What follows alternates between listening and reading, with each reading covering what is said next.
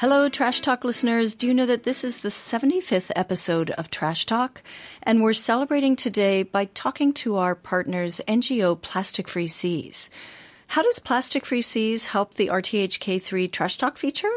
Good question. Well, we work with them to develop story ideas about what's happening in the Hong Kong waste scene. They introduce us to people that we should interview, and then we in turn talk to them about what the key issues are. Plastic Free Seas also shares our Trash Talk features on their Facebook page. So this is perfect timing because Plastic Free Seas is also launching a new website right now. So here with us today is Plastic Free Seas VIP, Mimi Law, to tell us about their beach cleanups and their new website. So welcome to the show, Mimi. Thank you, Marcy. Thank you for having me here today. So let's start with a little bit just the background of Plastic Free Seas and what you guys are trying to accomplish. Okay, so Plastic Free Seas was established in 2013 by Tracey Read. And um, so for the past seven years, We've been trying to raise awareness about plastic marine pollution. Um, this the issues is very serious, not just locally in Hong Kong but globally as well. And our mission is to try to change people's way of seeing plastic and how we use it. Try try to get people to reduce the plastic consumption individually, and then also we try to empower them with um, strategies and tools to push for bigger change, getting businesses, um, shops to drop plastic. And one of your key ways of doing that, I know, is by taking people out to the beach cleanups. This is kind of one of our favorite stories that by going to the beach cleanup, maybe they see something and start changing a little bit. Have you noticed that? Yes. Um, besides just talking to them through presentations, giving them all the information, all the knowledge about the issues, by taking them out to the beach and let them feel, touch, smell, and see this disaster firsthand. And hopefully they feel it in their hearts how devastating it is to the environment and to the animals. Sometimes you do see like animals trapped in like old fishing nets or crabs trapped in like containers or dead animals. So by taking them out to the beach and by letting them see it, hopefully it will change both their hearts and mind. Oh. Did you find anything interesting on those cleanups? Um, I must say I have seen a lot over the years at the beach. So it's pretty much the same thing over and over. Lots of plastic um, beverage bottles. Mm, strange. Lots huh? of um, polystyrene um, the same usual culprit, uh, like um, lots of microplastics, lots of um, packaging. Yeah. Hmm. And when you say microplastics, do you mean microbeads or like just cut up, chopped up? Uh, chopped up, chopped up at once. The microbeads are so small. Usually, I will need a microscope to see them. Yeah. So you don't know for sure if you're seeing them. Uh, the microbeads. Yeah. No, but the microplastic for sure. And so now the community beach cleanups going forward, they'll be every month, you think, or? Uh...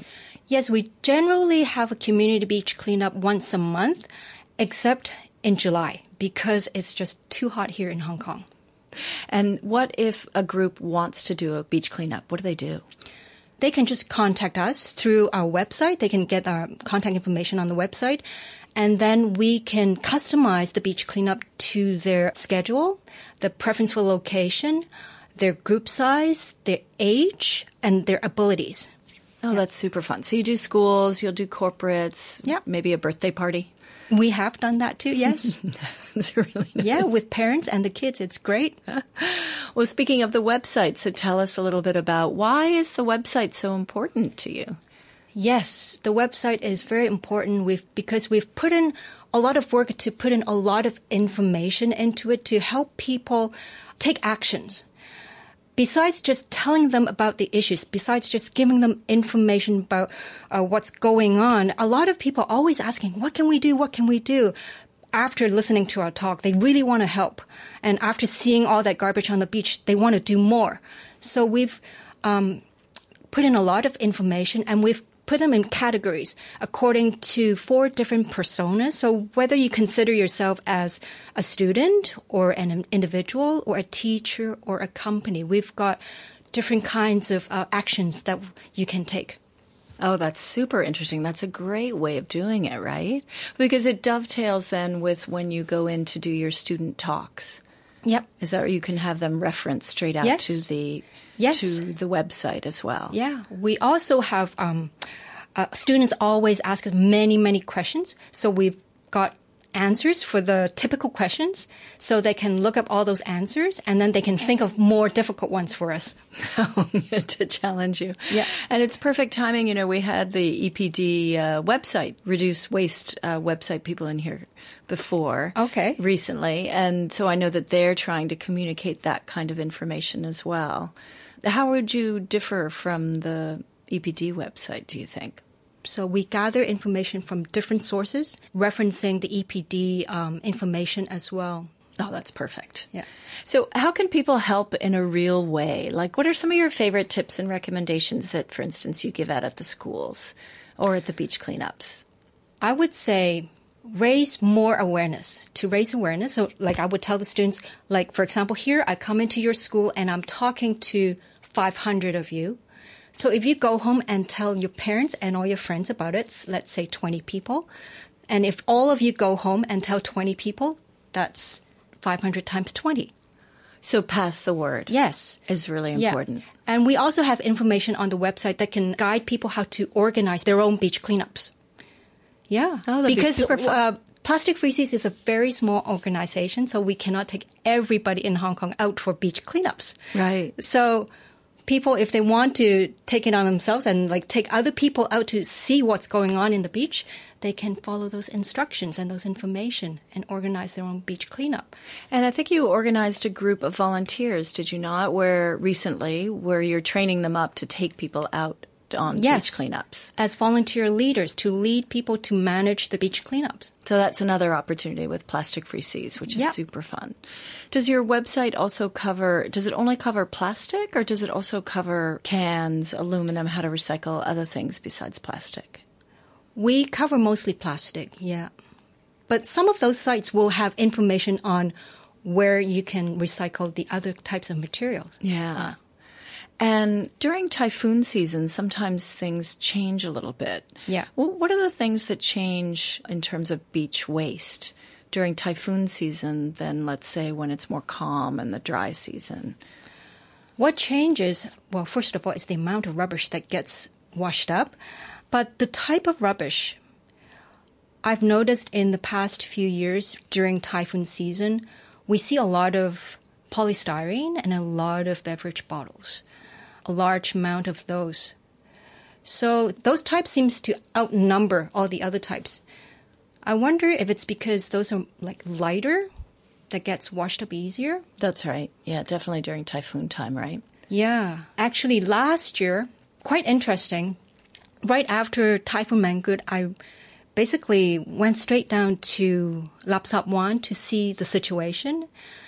And I ran into a guy there, and he said he was one of the contractors here who had been cleaning Lapsap Wan, and he said um, they had actually collected a lot of polystyrene, and but they didn't have the chance to get it out of Lapsap Wan before the typhoon hit.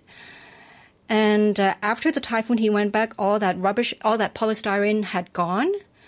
And when he went to um, like like Hung Fa Chun to help clean up, he recognized some of the polystyrene that And he it is picked- Lung Fracture. Is that the next beach yeah, over? kind of, yeah. So it got the the wind and the waves kind of carried all that up. Which is proof that it's just not going away, right? No. It's Yeah. just not going away. Well, then, Mimi, how did you personally get involved in this mission? through a beach cleanup. When I first did a beach cleanup here in Hong Kong a few years ago, I was just heartbroken. And uh, I felt I really needed to do something. I wanted to do something to help. So that's why I really believe that beach cleanups do work in a way, not that, you know, we should just rely on beach cleanups to solve this problem, but it works in a way that it helps move people's hearts to get people to feel something emotionally because just intellectually understanding the issue is not enough, I think. You need something to move you. That's a perfect way to end the interview, Mimi. Thank you so much for coming in. Trash Talk listeners, you have to look at Plastic Free Seas Facebook page. They're very active. They always have great pictures of people coming back from their beach cleanups and lots of tips and tricks on how to reduce, reuse, recycle plastic here in Hong Kong. They're always looking for volunteers to lead some beach cleanups. So if you want to experience what Mimi experienced and that movement, a kind of love for nature and protecting the environment, head out to a beach cleanup with them and think about volunteering. Thank you, Marcy. Thank Thanks, you for Mimi. having me here. You can find all the Trash Talk episodes on iTunes and the RTHK on the Go app. Thanks to our partners, Plastic Free Seas.